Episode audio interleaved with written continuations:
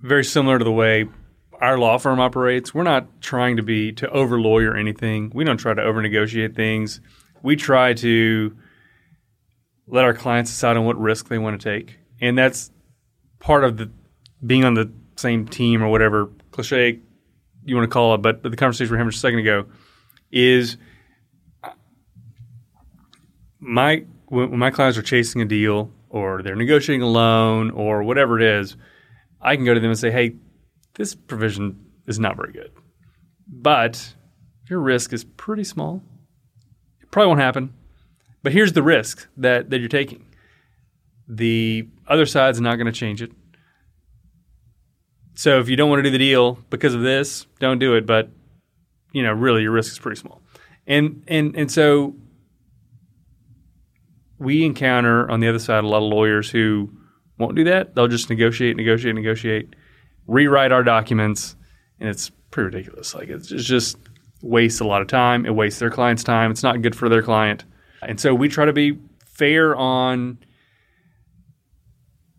because we know our time is valuable. Our time is expensive to our client. And so we want to be fair on on the time we spend and make sure our clients understand the risks that they're taking because no document's perfect. Understand the risks they're taking and let them make that choice. Because the deal many times is more important than whatever potential tiny risk there is. Just like you're talking about, Mm-hmm. hey, do you want the deal or not? It's going to be like this.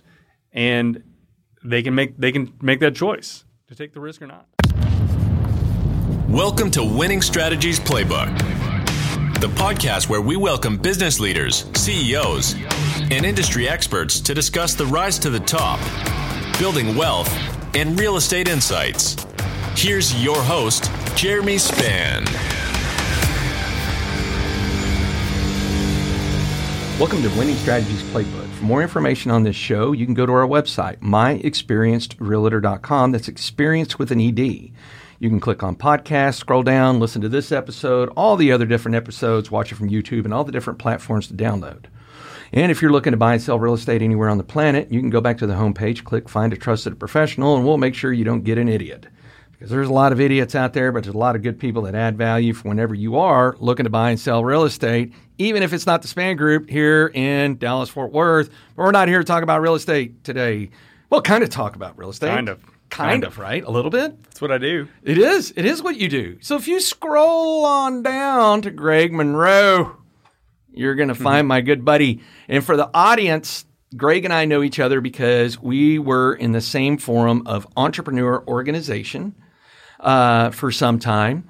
And uh, that's how we got to know each other. But, Greg, before I start all these, my father in law says I got to do a joke. And I intentionally do bad jokes. I'm ready. All right, you ready for this? Okay. Who invented the circle? I don't know. He's actually from Britain or the UK. Sir circumference. I like it. I like it. Circumference. I've got one. For, I've got one for you too. Okay, let's hear it. My favorite joke ever. What did the fish say when he hit the wall? Damn. Yes. See? So Have you told that one yet? no, I haven't. But when Jamie Peace was on, oh god, it was probably around this time last year. He said that, Okay. and that was the only. As soon as, as soon as you started saying it, I was like, ah, I know this one. It's my favorite one ever. And but the good news is it must be so good that it's becoming a reoccurring theme. So how about I just change up the show and tell that joke every, time? Every time, perfect. Every like time, like right? it. Yeah. And then everybody, it'll be predictable. Then I can throw it off and come up with a really inappropriate joke because I never say anything inappropriate, do I? No, never. Right. so Greg and I, part of entrepreneur organization, we were in a forum, which was I like to, if you had to really sum it up, was a um, a team of people that were codependent on sharing and caring with each other about the triumphs and tribulations of being a business owner. Yep. And you're a business owner. Yes. Actually, you're a very sophisticated business owner. I don't know about that, but Yeah, you're pretty sophisticated. I also have partners. It's not just me. But Well, but let's talk about that. What is it for the audience that you do for a living, Greg? I'm a lawyer. I'm a commercial real estate lawyer. So I, we do deals. We help.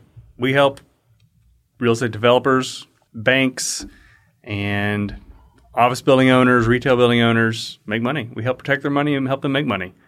And and so we we transact all of their their deals. I, I represent a lot of banks, 15 or 16 different community banks in town, a couple national national banks. We document their commercial, typically commercial real estate loans. So we'll do all the loan documents. We'll negotiate them with the borrower and the borrower's attorney. We'll do the due diligence for the bank. We represent a lot of developers who develop anything from single tenant, triple net leased buildings. So that's like a fast food restaurant, like a 7 Eleven or a car wash. We got an express car wash company. So we help them. They, we don't find the site, they find the site. We put under contract for them, uh, review title, review the due diligence stuff, help them with their construction contracts, get it built, and then they'll sell it. So I know this is going to be a very open-ended, ambiguous question that can have 50 million answers. But is there doing what you do? Is there one? Because there's a lot of there's a lot of things that go into real estate. Mm-hmm. I lo- I don't think a lot of people realize it's like, hey, yes, at the end of the day, it's four walls and a roof on a piece of dirt, but you've got things like surveys and easements and titles and so forth, and liens and a, a million different things that can give it essentially dirty title, right? Yes, yes. What would you say is, or is there something that's the most common thing that you see that's not smooth? That you're like, okay, when we go in, we're if something's going to be jacked up, it's probably going to be X. Well, that's that's that's not an easy question. So it depends on the deal, right? So if it's a multi-tenant office building or a multi-tenant retail center, you're you know you're you're buying or no matter what it is, you're buying the lease. That's where your income stream is. If it's a um, constructed building, and so you've got to look at the lease. You got to make sure there's no the tenant doesn't have outs. You got to make sure the the landlord is has finished all of their work, so you're buy, you're not stepping into a cluster. And so that's one side of it. Title is another side, of course. Like you said, who knows what the if it's new construction, has the seller paid all their subs? Are there any mechanics liens on title? We got to make them get rid of that. Um, is there corporate stuff amassed? Do they have authority to convey title? Got to figure that out. So yeah, there's a lot of a lot of things we look at, and most deals are fine, but the ones that aren't create problems. And you know, you'll have we had one deal was an office building in Houston. The parking garage was built like ten feet over the property line, so we had to go get a get the neighboring property owner to consent to that because it was an encroachment. We were we were trespassing on the neighbor's property if we So if we for- bought this property. For the audience, what does encroachment mean? Encroach means the the improvements have gone past the property line. So you're trespassing with your improvements. So we see a lot of that on the residential side. Mm-hmm. With a fence, The- the- exactly. You know, and, and it was really kind of shed. interesting. Shed, driveway, mm-hmm. right? Or you know, even even what's been really funny, and you know, is buying many properties, single family rentals, is I've been doing with my fund, is even the water meter can cut like Yeah. something not in my control that was not put in by me, but a government entity can cause an issue with encroachment. And we found that on one of our properties because I was, I mean, and this was a large, really interesting 76109 half acre lot with an mm-hmm. asset on it, right? Mm-hmm. You don't see that very much, mm-hmm. you know, especially in a, in a zip code like 76109, unless you're down there at Colonial and you got big lots of big houses. And I was trying to find out where this thinking water meter was on this thing. And I mean, I was walking every inch of this property where finally it was in the same container that was on the neighbor's property. put them both together. Right. And now, is this a deal killer? Anything? No. But it was something that now that we know about it, when the property conveys later, that's something we need to disclose. Mm-hmm. Right? Because I was really annoyed that it wasn't disclosed to me. Now, was it going to affect anything? No, not really. And as it turns out, the neighbor, longtime friend of mine, we had worked at Fort Worth PD together. He's former Navy SEAL, so I got to beat him up and make fun of him all the time. Not really beat him up because he's a very fit guy that could probably still take me. But but it was just interesting on something like that. And then on one of my personal houses, when we went to sell it, is it had since the neighbor had since sold to somebody else, and we loved the previous neighbor. Mm-hmm. The new neighbor we just didn't know. And when we were going to do the T47, which is the form that you do with the survey, and the fence was somewhat on their property, even though this fence was built long before we had ever bought the mm-hmm. house. There was an issue being made out of it because we mm-hmm. had to get his permission, right? To say, hey, is this okay? And he was like, no, not okay. And then it was just this unnecessary back and forth because I was like, well, hey, if I'm going to put up a new fence, you're going to pay for half. Or you getting the dirty side, one or the other. Right. Yeah, exactly. You know, and and so anyhow, so those those little things. So I can only imagine that in commercial real estate, those things that seem small, like a parking garage mm-hmm. that's multi stories with who knows how much concrete. What do you do in a situation if the neighbor says no? Well, we just killed a deal where it was it was in the north side of here Fort Worth, and the it was an industrial building, and the owners built the building. I think it was like 25 feet over the building line, so it was major. Now it was a we were dealing with the city. We're not dealing with the neighbor. It was all on their property. It was just they built the building line is the minimum setback from the street or from the neighboring property or whatever, and so they they built over that line, which was you know required by the plat, and we had to go and get waivers from the city, and the city had all these fees to do it, and the seller wasn't going to do it, and I mean we tried to negotiate a lower price to go and deal with all the work and kill the deal because we couldn't come to an agreement, but it was same thing. It was you know having to go to someone even more difficult typically than an owner than a neighbor. What you're saying that the government's not the easiest to work with, Not, Greg? not always. Not always. Not Not always. always. What? Say it ain't Not so. always. Say it ain't so. Although they would have given it to us. Yeah. They would have given it to us. So, you know, in one sense, it's easier. You can always get it. It just sometimes takes longer and maybe costs a little more. But, uh, you know, we ended up killing the deal and didn't didn't pursue it. Yeah, and it's you know, and, and and so what's really interesting, especially, so I've got a very unique background and many things that I've done, and I've been very fortunate to work in a lot of different spaces where I've got more knowledge in real estate through multi, you know, not just the residential side, but the commercial hmm. side and so forth than probably the average bear does, right? And and it, and it, which has been both a blessing and a curse. But I have been able to take that knowledge and utilize that in single family rentals, right? Yeah. Because at some point you're going to sell whatever you buy, mm-hmm. right?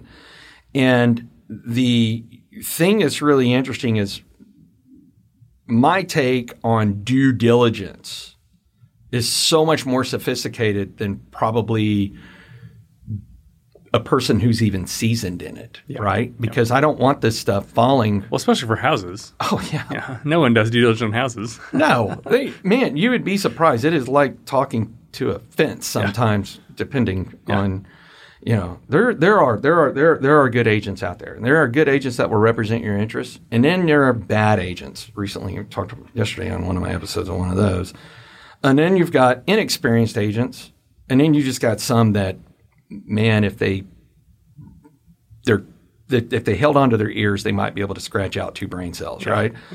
And uh, and that's why we really prided ourselves and on what we do in the span group as far as representation of folks buying and selling real estate, because well, one we're we're a lot different than the average bear, right? Is m- most real estate folks don't have an attorney. Mm-hmm. Laura's an attorney, and I like mm-hmm. what you said. Is you know is to you know figure out where the loopholes are. So she's there to open the loopholes that benefit our clients and you know close the loopholes that are liabilities to our mm-hmm. clients, right?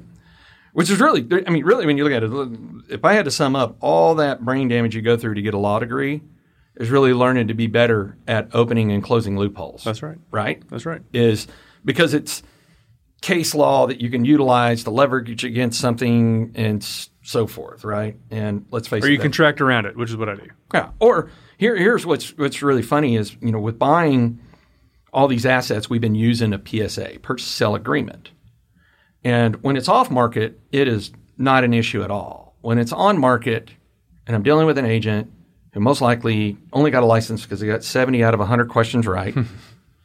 And they had a 25% chance of getting all 70 of those right because it's multiple guess tests.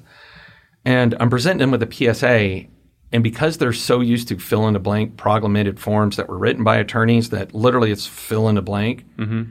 It is mind blowing for them. I'm like, if you read your one to four and you read my PSA, they're almost identical. There's a few differences in there that allow us to do some things during the contract that helps us position ourselves for success once we close.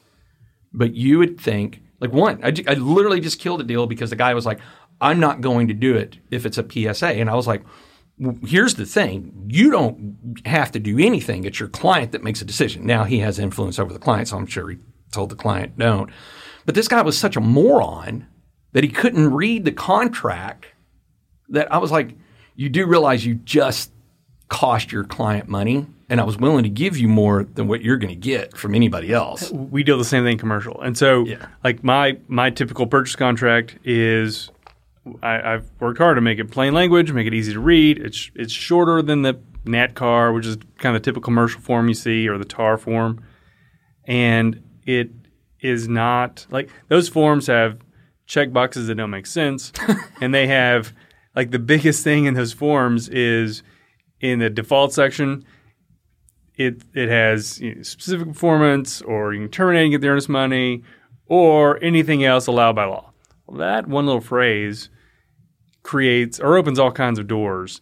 One of my previous law jobs, I worked for a law firm that had been fighting over that phrase. Has been in the Supreme Texas Supreme Court for like eight years over some farm and ranch sale using a farm and ranch contract because that phrase opens it up to anything out there. Well, we try to limit it to two things. You can terminate the contract or you can sue us to sell it to you.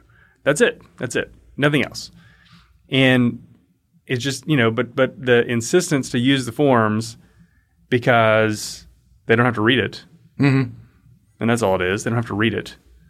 Is it blows my mind. It How really can you does. dumb it down for the dumb? Yeah. Right? Yeah. Basically. Yeah. And it doesn't. It's not a one size fits all. So, like, for example, our feasibility, right, is I don't use inspectors on my houses. Mm-hmm. One, because I did that in the beginning, and inspectors are generalists, and an inspector missed quite a few things. Right. Right. So, I the amount that I spend on an inspector, I can spend the same amount to just pay a fee to a plumber, electrician, Mm-hmm. a foundation, roof, HVAC, so forth, right? Mm-hmm. To come in there that is a licensed professional in that particular industry to tell me what's the good, what's the bad, because that's all I want to negotiate. So, like for example, and thank goodness, and, and I, I, I got to give a shout out to this guy, Bo Jennings. He actually did a phenomenal job representing his client. Super easy to work with. Completely understood. You know, we were using a PSA. So, Bo, if you happen to ever be listening to the show, I'm giving you mass mass love because you're a very good agent. But what we ran across is because we scoped the lines, the PVC lines with a camera, is a lot of houses in 76109, they have, I mean, they're old clay mm-hmm. Roots and roots Yeah. problems, right? So it ended up being a significant root problem that we were able to negotiate and get fixed prior. Or because I'll tell them, look, I'll do the work. I just want the money at mm-hmm. closing so that way I can pay a contractor to go in as soon as we close and get it done. Right, day one, they're gonna start working on it. Right, because if there is anything I've learned is properties in 76109, look, you can deal with the old wiring, you can deal with the pier and beam, you can deal with termites and everything else, but if you got bad plumbing, it can get really expensive, mm-hmm. Right?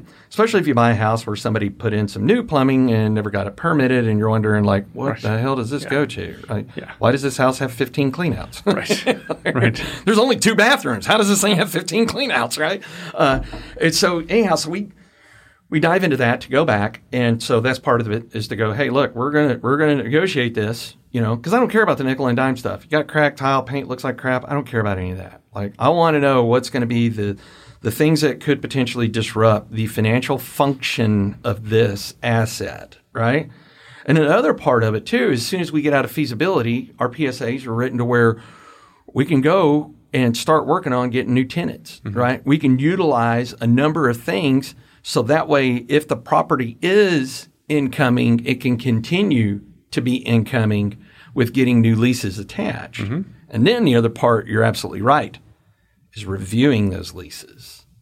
Now, what I will say is a lot of these leases very much very good for the landlord. But I mean, I, I I couldn't believe that people were signing these things. Like, Well, no one reads them. no, No reason. Like they were horrible. Yeah. Like, why would you? Literally, if this house falls down, it's your fault. Yeah. Right. Like literally, it was like, hey, even natural disasters, if something happens to the house, falls on the tenant. And I was like, you you would sign something like that? Like, no way in hell I would sign that. Yeah. You know, and, and, and so it is really interesting is that having professionals, legal professionals that can get in there and identify these things that hopefully it, it was it was kind of funny. I, I I learned this lesson, very expensive lesson, many many years ago. But you lawyers, you cost a lot less on the front end That's right. than you do on the back end. If I go, hey, I signed this. This is the shit show I got, and I need you to unfuck this for me right now. That's right. That's right.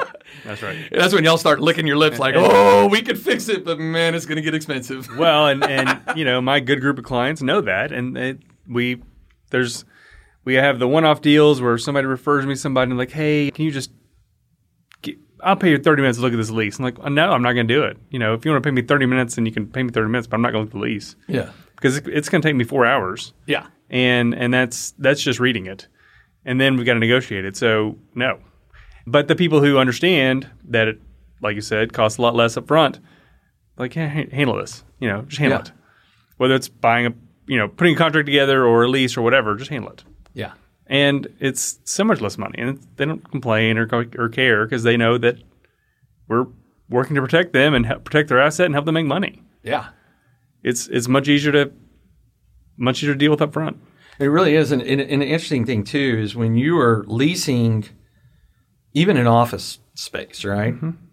Those leases are significantly more complex than a, a lease that if you rented a house and you used a Yeah, like- form, right? Because there's so many expenses. You got to understand Yeah. how the expenses are passed through. You got to understand because it's not just rent. You're not paying rent. You're paying rent plus, you know, why are you paying electricity? And what's your what share of electricity you're paying? Are you paying the taxes? What share are you paying? Is it based on the tax from the first year? Or are you paying all the taxes that are passed through? It's it's different in every building, really. And office leases are typically gross leases, meaning all the expenses are included in the rent, but that's not certainly it's not been the trend for the last 10 or 15 years. There have been well, and, and let me back up in a gross lease, it'll be the there'll be a base year, so the first year of the lease, all the expenses are included in the rent.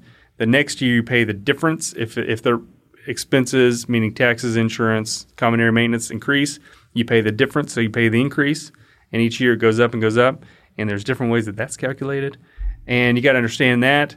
And then you know retail leases are typically triple net, meaning net net net. Your the the rent is net of the insurance, net of the taxes, net of the common area maintenance.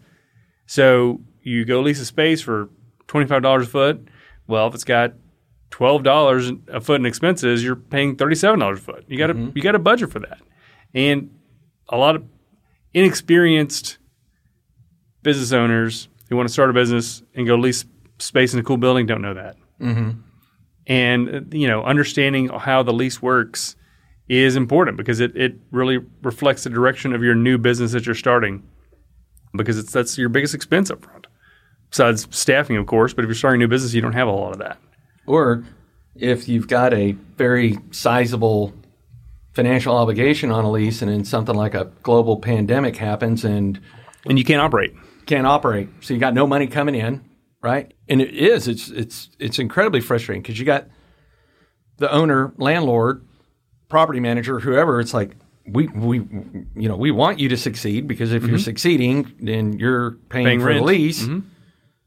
But if I evict you, pretty much nobody's in operations right now, so it's just going to be sitting there. So it, it's but is it could get very complex. I had a, a a client who was downsizing space, like what we've seen after the pandemic of.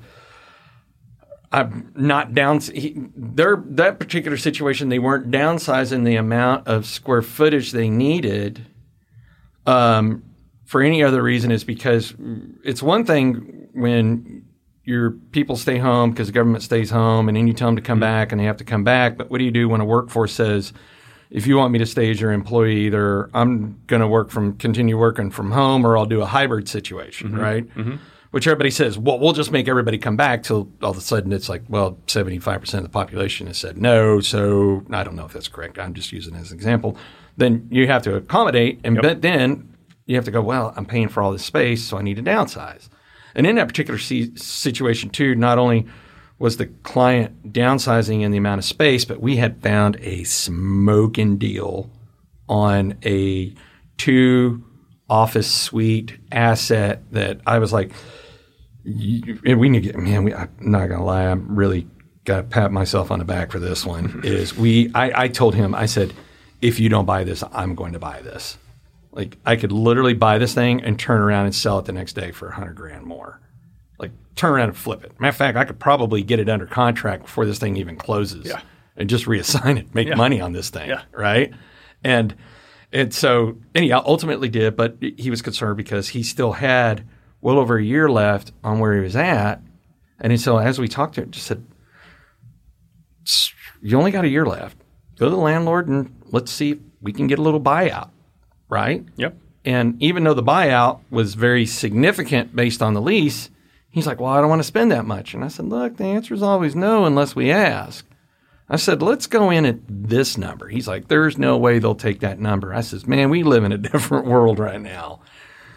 You would be surprised what people say yes to.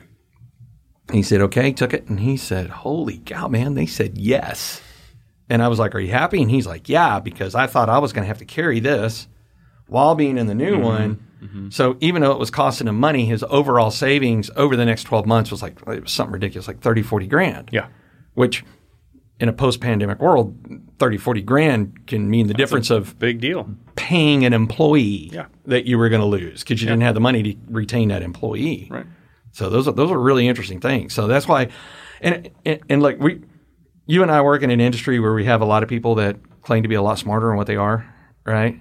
Because it's like I always love when people come to me and they're like, "Let me tell you how this house buying process is going to go," and I'm like, oh, "Okay, cool." It's like, "How many houses have you bought in your lifetime?" They're like, two, and I was like, "Okay, you know, I close like two deals a week, right? Like this is what I do, and what you're telling me is first off, that's not going to happen. Yeah. And secondly, you don't want to be thinking that way, or else you're just going to be spinning your tires and you're going to be sitting here three years from now wondering why you still haven't been able to buy a house. Right. Right.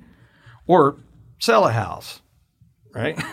I mean, actually, that's one of the reasons why most of the things that I buy are off market. Right. So I network, find out mm-hmm. who's got an asset, I can mm-hmm. acquisition, so forth.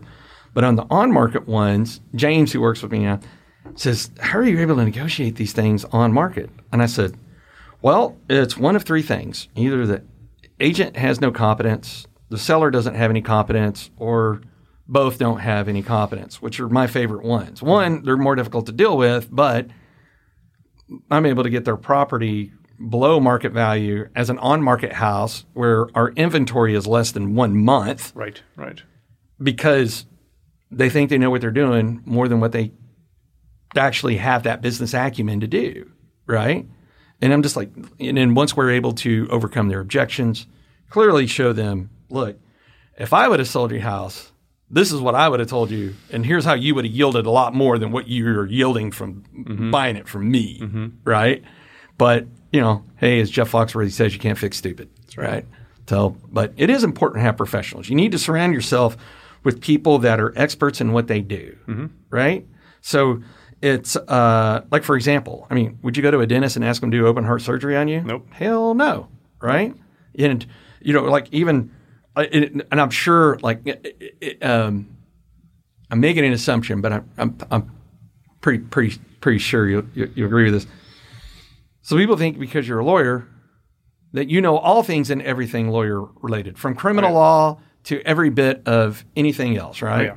And people make that assumption because they're like, "Oh, but you went to law school and you're a lawyer," and like e- e- even with me, if somebody came to me and said, "Hey," I want to buy a 50 story uh, office building over in Dallas. I'd be like, hey, cool, let's go recruit somebody that really knows how to do this Right. Right. because that's I've never represented anybody doing that, and I would love to, and I'd love to learn. But your money's more important than my money, and what I don't want you to do is be holding a bag for unnecessary money or leaving money on the table because I didn't know the right questions to ask. That's right. Right.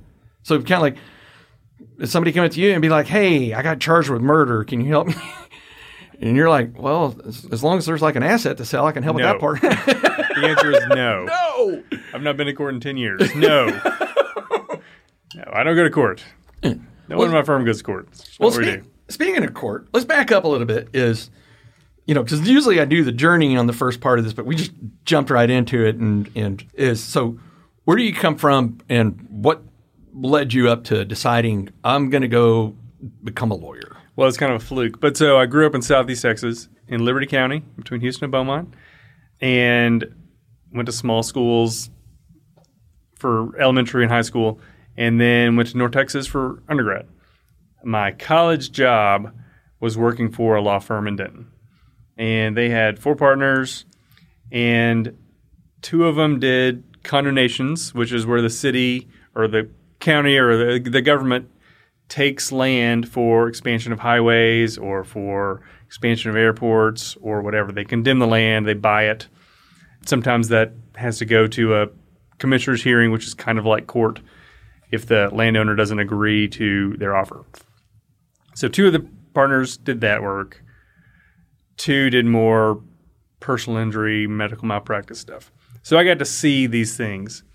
And I didn't understand what real estate was more than buying and selling houses when I was growing up and even in college. I used to when when I was growing up, my mom's family lived in Louisville, so we drove to Dallas through Dallas uh, every holiday generally, and you know you go see the big green building and it has Chase Bank or whatever on the top.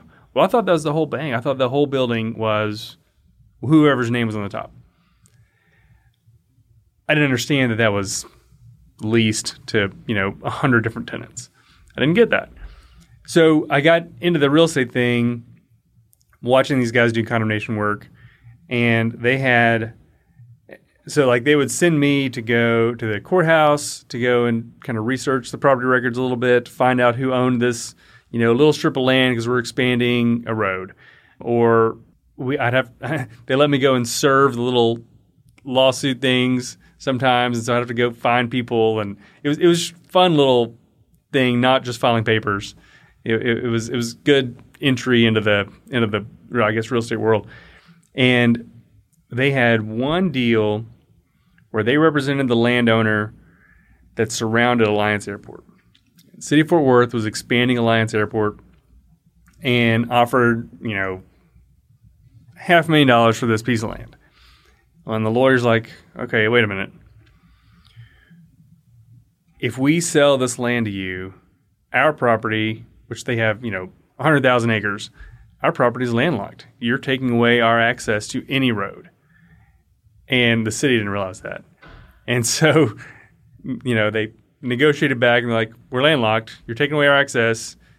You can't pay us 500. You need to pay us 5 million. You know, I don't know what the numbers were, but it's something major. And they're like, yep, you're right. Okay. And they wrote that check.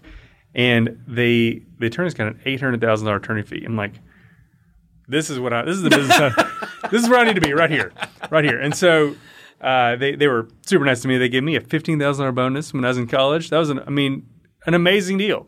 And, uh, so it got me, it really piqued my interest on the real estate thing because I didn't know what I was going to do when I was in college. Both my parents are teachers and they both have their master's degree. They're well educated and have now retired. So I thought maybe I'd be a teacher. You know, I walked into a school one time in college for the observation and I walked right back out. I, I was like, this is not for me. I'm not going to work with other people's kids. And so the law, like I applied for law schools my last semester of college, and got in to Wesleyan. I, you know, I applied to all the ones in Texas, like on the late the late deadline, and so I was waitlisted a few places, and Wesleyan said, "Hey, we got a spot for it." Like, okay, I'll try it. I'd never really been to Fort Worth. I'd been once, twice, and moved Fort Worth and loved it. And I got a job in law school working for a commercial real estate company, just as a broker's assistant. And so I was preparing leases, office leases. Uh, they did mostly office work and touring little spaces. You know, should I have been doing that? Probably not, but uh, they were little bitty ones, so no one cared. And I got a real, I really saw the inside world of how it worked, and I loved it. And you know, I got I got my first job kind of meeting people through that company, and then they they turned over to become a client. And they're one of my big clients now, and I've been representing for 15 years. And and so it's it's just like it's been step step step, and then once I got in, I loved it, and wanted to find out how to do it, and that's how I've shaped my career is to be just to become a real estate lawyer. My first real law job, I worked for a small firm that did kind of one partner did construction work, so that was more litigation. One partner did transactional real estate work, represented a few banks, did some commercial work, and, and I worked mostly for him. They split up. I went to a bigger firm that hired me to do litigation because in 09, that's what there was no real estate work to be done. Um, but I said, okay, I'll come in and do what you need me to, but here's what I want to do. And they said, that's fine, build it, and you can do that. But right now, we need you to go to court. And so one year later, I was no longer going to court because I had my own business. And it, it because I had a few key contacts and did good work and was able to turn things around quickly. Maybe the good work part is too strong of a word because I didn't know what I was doing, but but I tried hard and turned things around quickly.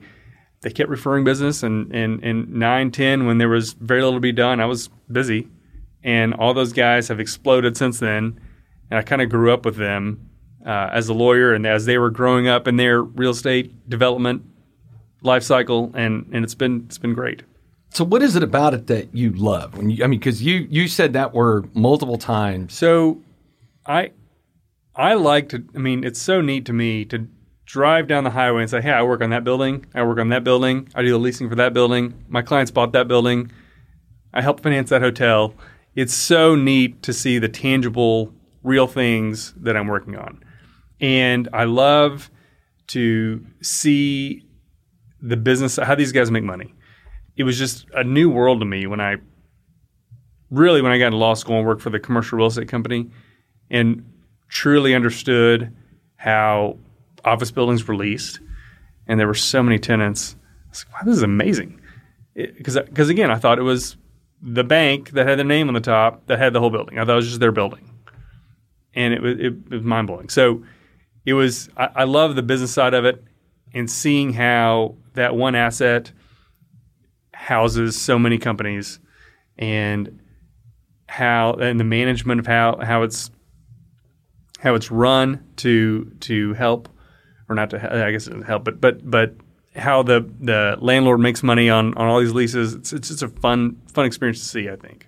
You know it's kind of funny and this is why I love doing this show is one when let's say somebody needed some commercial real estate legal advice, right? Mm-hmm. Or retainer. Not advice seems always free. Retainer means we're not working for free. And as I've said on this show, there's three things I've learned in business is one, your time's not free. Two, don't be in the convincing business because you don't have that magical power. And three, stop worrying about what everybody else thinks about you because the haters are going to hate. The people that love you are going to support you and just hustle till the haters ask if you're hiring. That's right. Right? Is it it seems like we do things because of money or power or control, but really I hear you talking about just driving down the street and you know and you know and I know your wife and your kids, right? And you're able to go, man, I yeah. that that was my project right yeah. there, right? Yeah. And it's just something cool about that because it's also when you get to take pride and passion and purpose into something that you're doing that's more than just a paycheck, right? Right, right. You know, because let's face it, as being business owners, there's a lot of BS that comes with being a business owner that if we could just not deal with would be fantastic, right? Right.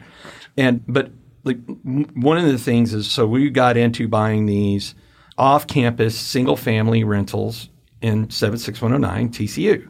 And now we're just about up to 30 assets, right? In 18 months. Pretty pretty quick pre-moving, mm-hmm. learned a lot of lessons, mm-hmm. a lot of good ones, some very bad ones mm-hmm. that were very painful, uh, some expensive ones. But one of the things is that people go, man, what's so cool about what you're doing isn't dealing with TCU college kids and fraternities a pain in the ass. And I said, no, not really. I said, well, one, it's all about perspective. Like, I'm not in the Marine Corps anybody anymore, so nobody's trying to kill me for a living. So everything's, you know, seems like not a big deal, yeah, right? Yeah. And when they've thrown a pretty big party, I'm like, You should have seen the parties we were throwing in the Marine Corps. Except we had explosives of alcohol. We just just blow stuff up, right? right. And uh, you know, but it, it was like this. This is our. We're in our third season of leasing, right? So 18 months, but now I've experienced because of the timing. This is the third season I've been able to engage Yeah. in leasing Third semester.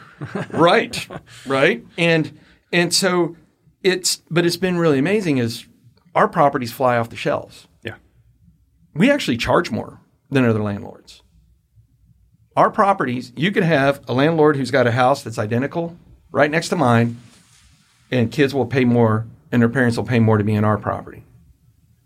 Now people might go well why in the hell would they do that? And i'm like because value is not always determined by a dollar sign. And that's right. and these parents love us. Well, one, they love it that it's a bunch of old Marine Corps vets that Yeah. got together so they, they feel safer with their kids.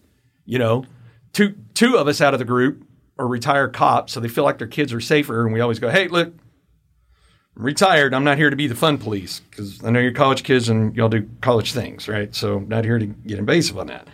But three, we treat them with respect and dignity, mm-hmm. right? And we're not afraid to talk to parents. Like I would laugh is how many like we get a lot of tenants that come from other properties, right? They're like, "Hey, our landlord was horrible." In fact, recent example happened over the weekend. We're getting some new tenants that you never see happen during this part of the year, right? But they were dealing with a landlord. and Actually, I think her agent was probably very key in dealing with that too. Um, is I was like, yeah, and their parents. I haven't had any issues with these kids right? And their parents are grateful. And they were like, wow, y'all are actually really responsive. And so that's what I love. Mm-hmm. I love that people, it's not about it's, it's not about the dollar sign, but I love it that people are willing to pay more to be in our properties because of how we run business. That's what gets me excited. Well, that's Right? right. And I think that's part of the competitive thing too, right? So you're excited because they're coming to you as opposed to the neighbor, which could be less.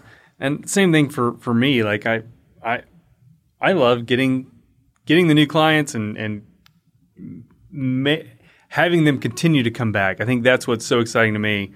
Yeah, the money's great, but, but it's the repeat business where you know your client's business and you know how they operate and you become as a lawyer part of their team that's when it's fun because you're it's not trying to figure out what their hot buttons are what the things they're worried about are. Like you've done that once and you only need to do it once. And they keep coming back because you only had to do it once. Mm-hmm. and so that's that's part of the fun. And we represent some really cool people people that are great friends of mine have become friends because they were clients first and vice versa. You know clients now that were friends and that's a it's i'm sure you know it's a tough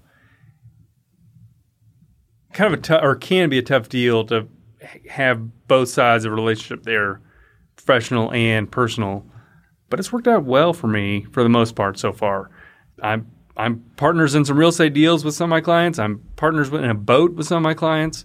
You know so it's we we have we've created some really good relationships and that's been a great part of the fun of it.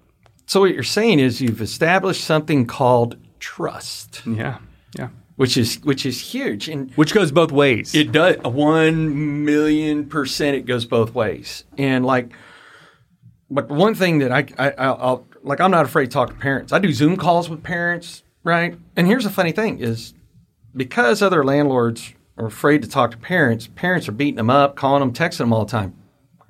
I generally end up only talking with a parent once because they're after they talk to me the first time, and especially if their kid is coming from a house that was mm.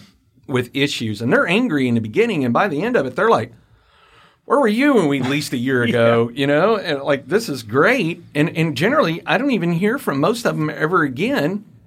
I mean, perfectly fine too, right? But they're just like, "Hey, we we trust your dad," because I tell them, I said, one thing you can get from me is you're going to get transparency, and I'm never going to tell you what you want to hear, right? I will tell you what I'm willing to do and what I'm not willing to do. Like it was kind of funny is this uh, recent lease that we were getting signed. I was on the call with the, the Zoom with the new tenants that will be moving in in June and the parents. And I said, I want y'all to have clarity on my lease. Now, with me saying that doesn't mean I'm going to change or negotiate anything on my lease. I just want you to have clarity. And so, and our our houses are flying off the market. As soon as we get them, man, they're they're getting leased up for Mm-hmm. you know. And now, not only are they leasing up, but because we built such a brand, kids are like, we signed for two years, and I'm like, hell yeah, I'll take that all day, every day, Sounds good. right there. Yeah. Holy, you know. And it was kind of funny. So they hadn't signed the lease yet, and it had been 24 hours, and they seemed like there was a large sense of urgency, and I was like, huh. And so one of the kids said, hey, you know, my dad was wondering if we can make these adjustments. And I just responded with, really appreciate the question. The answer is always no unless you ask, but the answer is no. I'm not going to change any of that. But if this is not going to be a fit for you, I completely understand. Yeah. I've got several people that are on the waiting list right now. If you could just let me know by 5 p.m., because I'm going to all I'm going to do is change out the names on on the lease. Right. With these other kids that are literally and had already offered to pay more. Right. But You were because first. I was like, you were first, and even though we don't have signed lease, I'm a man of my word. I said, Mm-hmm. hey, this is what I'm going to do. You're first, but if you're not going to sign the lease, then I'm going to put a I'm going to put a cook time on this that you're going to decide. And I would love to have you. I'm not going to go to the next set of kids because I make more money. I'm going to go to the next set of kids because we already went through all this. You already have clarity. I already explained more than once Mm-hmm. that I'm not going to change anything. But also, if you all you got to do is just ask your parents. Look at some of the other leases. Some of these kids are signing. They're going to have zero issues with my lease, That's right. right? 'Cause my lease is very fair, right? Mm-hmm. Especially compared to some of these others. And so he, 20 minutes later, said, "Cool, we're we're good. Let's let's uh, get this thing knocked out." And I was like, "Fantastic! I want you to be in my property." Well, and I think that's that's the way you explain how you operate is is very similar to the way our law firm operates. We're not trying to be to over lawyer anything. We don't try to over negotiate things. We try to let our clients decide on what risk they want to take, and that's part of the being on the same team or whatever cliche you want to call it. But the conversation we were having just a second ago is my when my clients are chasing a deal or they're negotiating a loan or whatever it is, I can go to them and say, "Hey, this provision is not very good, but your risk is pretty small. It probably won't happen, but here's the risk that that you're taking. The other side's not going to change it. So if you don't want to do the deal because of this, don't do it. But you know, really, your risk is pretty small. And and and so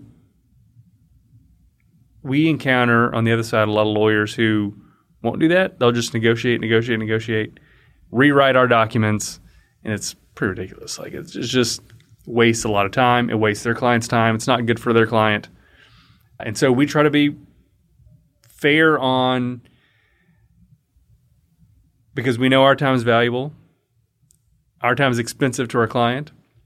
And so we want to be fair on on the time we spend and make sure our clients understand the risks that they're taking because no document's perfect. Understand the risks they're taking and let them make that choice. Because the deal many times is more important than whatever potential tiny risk there is. Just like you're talking about, mm-hmm. hey, do you want the deal or not?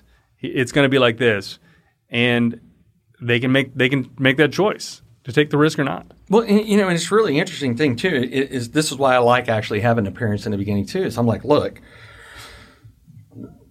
our our leases, well, yeah, they cost a little bit more. We also do a lot more, and you're more than welcome to go talk to other parents and other tenants to see what they're experiencing. Judge me on the uh, judge me on the results of my actions, not my intentions. You know, uh, people hear me say it very often. Look, I'm a talking bobblehead. Call me a liar. Whatever you want. Look at the results of my actions. Yep. Let that speak for me. And, and I tell them, like, we're going to hand, you know, part of what we do is we handle your landscaping. We handle your pest control. We come in and check your air filters once a month. You know, there's all these things that we do. You know, we respect your kids' privacy. You know, we, unless they call us and say, hey, there's water coming out the walls, it is our full intention to give them at least 24 hours notice before we're coming because kids do kid stuff in Right. college, right? And, uh, and it's so that's why I was like, look, I want to build a, a, a I want I, when I started this, I wanted to build a brand where it's kind of like when you you you were talking. Uh, you kind of trickled on this a little bit ago. Is other properties for lease are really not my competition. Mm-hmm. The tenants are my competition. That's right. And I'm competing for their trust every single day, right? That's who. So I don't worry about the other ones. And it's also probably why we're getting significantly more. When other landlords find out what we're getting, they're like, how do you do that? And I was like, well, one, I don't nickel and dime them like you do. And, or, like, no kidding, is you and I actually have a mutual friend. And after the tenant signed for moving in June 1st for their senior year, and, and I asked him, and I, and I hadn't thought to ask him, so where, where were you rent before? And they told me where and from who. And I was like, what was that like? And they were like, man, we came to your property because we actually have a bunch of fraternity friends that live in your properties and they do nothing but sing your praises. And last, the one we're leaving, it wasn't that he wasn't, that he was bad, but he wasn't good, right? He mm-hmm. was just very meh. Yeah, yeah. Like, hey, pay your rent, house still standing, whatever, right? Yeah. And and because the thing is, is especially with this generation, is they really, you know, kids of this generation, like you and I grew up in a generation that if elders didn't care about you, that was just the cost of doing business, right? But it's important for for this generation now to know that they're cared for, right? Mm-hmm. That like, hey, no, I, I do care about your success. I mean, I've got one of my tenants that's now interning for me. Yeah. Right? Yeah. I was just like, this is kid who you just just every he was just dude he was on fire on everything he's doing. And I was like, hey, you want an internship? And, and he was like, really? And I was like, yeah. And I said, and I'll make it super easy. I just I need some help with some grunt work that I just don't have the time to do. Yeah. And you can do it from your laptop. Right. And you just send Lori your hours every other week. So where you get a direct deposit check, right? Mm-hmm.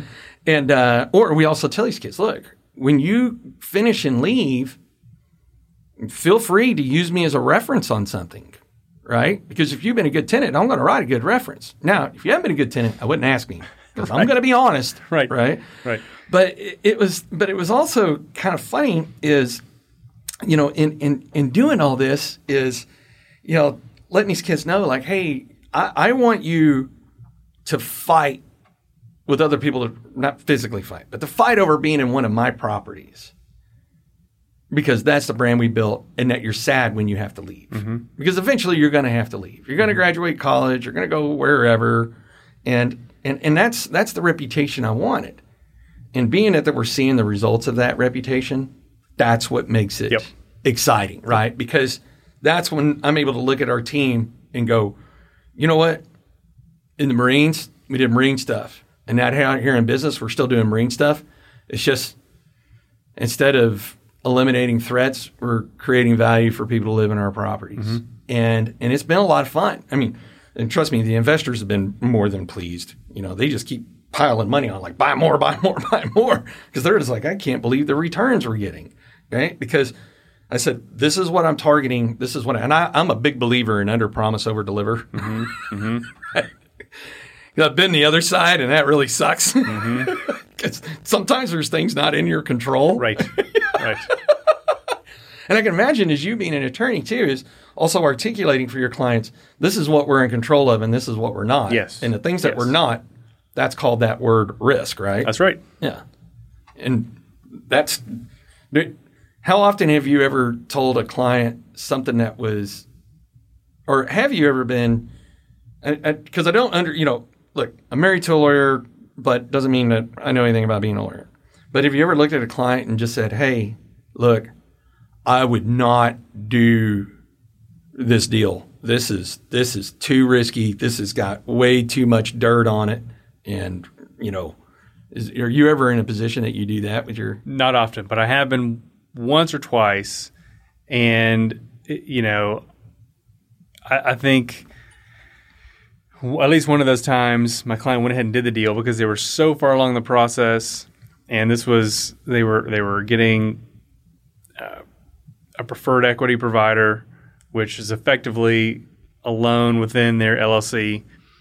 And then they have a you know another lender. Their capital stack was really complicated and the preferred equity provider had provisions that if they didn't pay the preferred return, the 12% per month or whatever it was, that preferred equity provider could kick them out and take over all of their equity and run the deal. So without really any notice or very you know very little notice, without any procedure, they could just do it. I said, "Well, okay, think about this. If this group was your lender, they'd have to foreclose. That's a 90-day process. They'd have to or you know even if it's if if it's UCC collateral, so not real estate collateral, they'd still have to foreclose. There'd still be a process of something to go through. This group has no process, and they can take over your entire deal. And the my guys were so far along they couldn't they couldn't say no, and the the the the preferred equity provider wouldn't change anything. It was it was terrible. It was terrible and very high risk. And like, if there's anything else you can do, you need to find something else to do. And they didn't. But you know, mm. th- there's been maybe one or two other deals where I've said this is uh, mostly title issues, like big encroachments or whatever. We're like, hey, th- you you can't get this fixed. You're going to have real problems selling this if you buy it, and they've killed the deal based on based on that. But the only one that was really like, this is a really, really bad deal for you was that one. And they had to go forward because they were too far along. Man, and you know, and that's the thing is in business, what I've learned is look, you're not going to win everything. That's right. And sometimes you're going to you're going to take it on the chin, right? And I had one deal that I, my investors were like, "We should still go forward," and I was like, "I no, I really don't think we need to." And uh, and they said, yeah, but you know we're already in out quite a bit of money. And I was like, I would rather you be mad at me that I yeah. lost ten thousand dollars of your money yeah. than to lose hundred thousand dollars of your money. And I said, I've learned from what we learned along this, so I learned better questions to ask. And and look, I'll make it up. I'll, I'll find you something that yields yeah. much more than it's easier grand. to make up ten thousand than hundred thousand. Right. And then sure enough, you know, they ultimately, I mean, that's the great thing is the investors that I have have just ultimate trust. Like some of them don't even know what they own. They're just sight. They're just like, dude, you're killing it. I, I just, I, I love you. I trust you. Keep doing what you're doing. Like I'll call them and ask them, and they're like, dude, I don't even know how you do what you do. Why are you asking me? Just yeah. do it, right? Yeah. And on that particular situation, someone else bought that particular asset and it was a lot more expensive than $100,000. Mm-hmm. And I was like, that could have been us. Thank goodness we did not do that one. Mm-hmm. And so, and I won't give any more details of what that is because I think that one's still kind of tied up with some litigation going on between them and the previous seller and so forth. But there's also a thing where is really interesting that I think is important for the audience to know that I encounter. I, I don't do very many commercial deals any longer, even though that was kind of the environment I came from over to the residential side, it, because there's it's slower, it's not as fast, it's or as I joke, you know, many a times the other side works Tuesday to Thursday from 10 to 2 with two hour lunches. And it's like, yeah, you can't get, it's not fast enough for me. But if it's a good client, I, I, I absolutely will because I want them, you know, I, usually what I'll try to do is go, hey, this is a person that works in commercial that I would absolutely trust. Mm-hmm. And when they're adamant, they're like, no, you're the person, you do this. And I'm like, okay. And one of the most common things that I discuss with them, especially depending on what the asset is and where it is and what it's next to, is going, okay, do you know about phase ones? And they're like, what is a phase one? So, uh, one particular one, a year ago, I told them, I was like, look, phase ones are expensive. I think they're like two, three thousand dollars. And then it comes back with some not so good news. It triggers a phase two, which fifteen to twenty thousand. Yeah, and if that comes back bad, it could that particular this particular situation. They said we're going to need you to do a phase three, which was going to cost more than the asset itself, mm-hmm. right? And I told him I was like, look, and we were only in the phase one part, and I just said, look, I, I, nobody likes to eat a couple of grand, but I, I I would rather eat a couple of grand and be stuck with a cleanup that's going to cost you more than what you bought this asset for. Because while this asset will appreciate in value over the next number of years, you're just not going to. You would have to own this thing for 50 years to recover what this thing's going to cost you. Well, but that's an insur- it's an insurance policy too Yeah. because you if you do a phase one uh, environmental site assessment and it comes back clean, but then something pops up that you you know there's oil in the ground or whatever that that have been poured in the in the dirt and you own the property. So the owner of a property, when there's a hazardous spill, is it's strict liability. Whoever owns it is liable for it. Mm-hmm. But if you've done your phase one and, and it didn't find anything, and then the you know something that predated your acquisition shows up, because you've done your all appropriate inquiry is the standard. And I'm not an environmental lawyer, so this is maybe not exactly right, but it's close enough. Um, you can look back on previous owners uh, for for them to help clean it up or help pay the cost to clean it up. The TCEQ or EPA or whoever will look straight to you first, but then you say, "Hey, I, I did what I was supposed to do and didn't find anything," and then they'll kind of go up the chain. Um, and I've never had to deal with anything past the you know the, the assessments, the testing. I've never had to deal with an environmental claim. Those always go to environmental lawyers, and there's some really smart ones out there. But um, yeah, it's it, I wouldn't recommend anybody buy a piece of property without doing spending the fifteen hundred, two thousand dollars to do that. That's just part of your due diligence. I mean, Yeah. if you're buying commercial real estate, you're spending more money, and you spend more money on due diligence. That's, that's part of it. Yeah, and You have to expect it. the guy that does my my phase ones, I've got several. But one of the things I like about them is they'll look at it and they just tell me this thing's been nothing but dirt. You don't need a phase one. Yeah. But when they go, Yeah, yeah, I yeah. recommend getting to phase one. I'm like, look, I've seen him say no enough times that if he says yes, then you Yeah. need to do the phase one. That's right. And um, because also something that I tell folks that you want to do these phase ones because one, I think the government has demonstrated over the last couple of centuries that the government's going to do what the government wants. And what you don't want is the government to decide that that particular area they're going to revitalize, and then now they're going to come in and be like, hmm, you have a cleanup. And you, what do you get to play? Ignorance? Well, I didn't know I had any issues. You can go, no, I did a phase one. And by the way, it doesn't matter. You own the property, so you're responsible. You're still responsible, but you're you at least have options, Mm-hmm. right? And and that's what you want to have is options of what we can go do. And uh, like doing due diligence is uh, I got another client. He's buying a couple of acres here locally, and he wants to build a certain type of asset on it. And again, the, these guys, Patrick and Colin, y'all are by accident listen to this episode, y'all have been great to deal with as well. Um, because on, on on my show, I do I do slam some uh, people in this industry, but uh, but I also want to be the first to go when I work with someone really good. I want them to get kudos for that.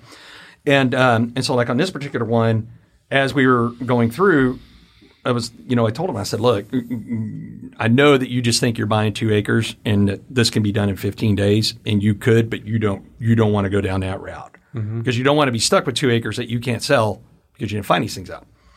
So we had 30 day feasibility, got through, found out title had some covenants. So we explored that and extended 15 days to get all that done. So title attorneys were like, okay, this is what it is, this is what it isn't. So the covenants aren't going to prevent us from doing that. And I said, okay. But what the covenants say on this doesn't have anything to do with what the local government will ultimately come in and say you can and can't do. Mm-hmm. Right. And so then we went to there and they were like, okay, this is what we recommend, which essentially was going to add another 45 days of getting things approved. And I said, to me, I would rather go ahead. I mean, you've already spent some money on some, you know, title attorney stuff to learn what you've learned. And now you're going to go spend some more money on an architect, engineer, and so forth to take these plans to the city, get them approved before you're out of due diligence. But would you rather be out 10 grand at the end of the day and be able to do what you thought you were going to do? Or out 10 grand and be able to go, nope, need to cut ties because as it turns out, this thing's just going to be a piece of dirt here until the city changes its mind later mm-hmm. down the road, which we never know when that's going to happen. Mm-hmm. And he was like, you know what, that actually makes a lot of sense, and I would rather know that. So we were able to do that. But that is the important part of due diligence. If you're going to buy something, know what you're buying. Well, that's why commercial deals take longer. That's why they're Yeah. slow because it's not only about knowing what you're buying; it's about getting as much done while you don't own it, while you're not spending money on the property, so that you can start whatever you're doing the day you do acquire it. Um, you know, for for a development deal like that, yeah, you want to have your plans in place. You want to have, and you want as much time that you're not paying a loan on the property that's not making any money as possible to do that. So you want to extend that contract as long as you can. Oh yeah. You have due diligence periods, you have permitting periods, you have all these things. I mean, those can take two years sometimes. Well, aside from commercial real estate, you're passionate about something else as well, and uh, a little nonprofit. Why don't you tell us about that? Yeah, so I'm on the board of the Methodist Justice Ministry, which is a nonprofit law firm, law firm through First United Methodist Church. Um, Brooks Harrington is the founder, and he's still an attorney with the group, and it's it's an amazing organization. It helps it helps um, mostly women and children who are in domestic violence situations or um, any other bad situation. So that they effectively do family law work in domestic abuse situations, and they are able to do it without requiring or without an income requirement like legal aid has to have. You have to be a certain level of in, or, or uh, in poverty or, or whatever it is with legal aid, and and a lot of people are cut out because they've you know they have a job and they make enough money to not qualify for legal aid. Well, that doesn't matter with Methodist Justice Ministry. They can take the cases that need to be taken, so they're helping the people who really need help. Because even though you have a job, you don't qualify for legal aid, you still can't afford a lawyer, and especially you can't afford a lawyer when you need something right then. You need a, a restraining order or um, an injunction or you know I don't even know those terms anymore but but if you need those things they're able to step in immediately and help and there's there's uh, three attorneys now and they they work really really hard it's it's a it's a great great organization Wow. And how'd you get involved in that? well so it is an it is an organization through the church and I met Brooks at the church but I was so impressed by him he wrote a book too which is amazing but but I was so impressed by him and and and what he what he had established. Um, and they were expanding their board, and so a couple years ago, I was on the board. I got on the board, and it's been a really fun thing to see, and, and fun to see how hard um, the staff works and how much they care about their clients. Uh, and it's it's been amazing that some of the the non attorney staff are former clients, and they've got great stories from how the Methodist Justice Ministry helped them out of a bad situation. Uh, you know, some some of them are well. I'm I'm the aunt of these kids who were in a really bad situation. I took them over, or I'm the grandmother, or whatever. Um, and now they're working for the Methodist Jus- Justice Ministry, and it's it's it's an impressive organization, impressive turnaround to to see how much influence and effect it's had in helping families. So if somebody wanted to get more involved in that and, or donate to it or, or whichever, I think the website's methodistjusticeministry.org. okay. Um, and on that website, they've got stats of the number of families they've helped, uh, and it's and and some case studies, and it's it's it's super impressive. Um, my wife and I give a lot of money to them every year, and uh, are, are happy to support it as well. So yeah, we'd appreciate any any additional support we could get. Man, that's one thing you got to love about Tarrant County is I think I heard once that Tarrant County has more nonprofits per capita than any other county in the U.S. And uh, which you know I don't I don't make political statements on here because I don't like to get tied up into it, but I, I give factual statements, which is what it tells me is we don't need the government to tell us where the money's going to go because we got a lot of very charitable people that are willing to donate to organizations to do that. I mean, I know that Laura and I are involved in several and give to several. Been on the board of many, trying to get off as many boards as I can now, just in the interest of time and just tired of being on boards. And uh, but that, that's the great thing about being in Tarrant County is there is so many nonprofits that are out here to help get folks from one position to the next. Well, I agree, and and I think that one of the keys to this one is it's not regulated by any governmental authority. So, like like legal aid, for instance, which is a great a great deal, and and public defenders' offices and those things, they're they're very important parts of the legal society, but because there are strict income requirements. They everyone can't qualify. Uh, there's there's a gap in the you know from poverty who qualifies for legal aid to middle class who has a job and has a and, and is functioning but can't pay a lawyer because lawyers are expensive. We're expensive. Uh, and, and that middle part is not is very well or very much underserved, especially in a situation where they need they really really need a lawyer. Um, and so this this group steps in and, and helps fill that gap. That's awesome. That's awesome. Man, I love it when you get to meet people that are passionate about doing things for other people outside of their own Yeah, self, yeah, you know. yeah. I, I wish I was a good enough lawyer to go and actually help do that stuff, but but I, I, I can at least help support them while they go to. it. Yeah. So, speaking of self, let's go back to 20 year old self. If you could go back and talk to 20 year old Greg and you knew Greg was going to listen to just one thing, right? Like either do or don't do this, and, and you knew that you could go back and spend five minutes with 20 year old Greg, what, what, would you, what would you tell 20 year old self? I would tell 20 year old self to invest more money than 20 year old self did. So, you know, I told you I got this $15,000 bonus when I was in college, and I think I bought a car with it. And that was cool, but man, if I had invested that $15,000, it would be worth a lot more now. And, and, and just obviously, but, but one of the things that's fun for me, again, in watching my clients' businesses grow and how they invest money and, and make money on buying and selling and leasing real estate, which I do too. Um, it's it's it's fun. like we we invest with some clients. We invest in some other deals. I've got a small little investment group where we invest in bigger deals. And had I started then instead of starting, you know, six seven years ago or maybe up to ten years ago, would be a big difference um, on on how the you know the money churns and and, and, and cash flow it was built. But you know, it's it's okay. That, Compounding that's- interest is yeah, a wonderful thing. Isn't It is. That's that's what I tell myself is to focus more on on how your money makes money rather than spending it. That's been the first one that's been dropped in here on what would 20 year old self say. So that's that is sound advice. So people want to learn more about you, your firm. Uh, where how, how do they find you? Well, so our website is BAMO Law, B A M O L A W dot com. Our firm is Baker Monroe. Um, we have three partners: Chris Baker, myself, and Justin Houston. Um, but yeah, our website has all the information on it, all of our contact information, and uh, we'd love to hear from you. Man, and uh, in just in case you were driving down the road and you didn't have a chance to catch all that, you can always go to our website, myexperiencedrealtor.com. Click on podcast, scroll down to Greg Monroe, and we will have the links there.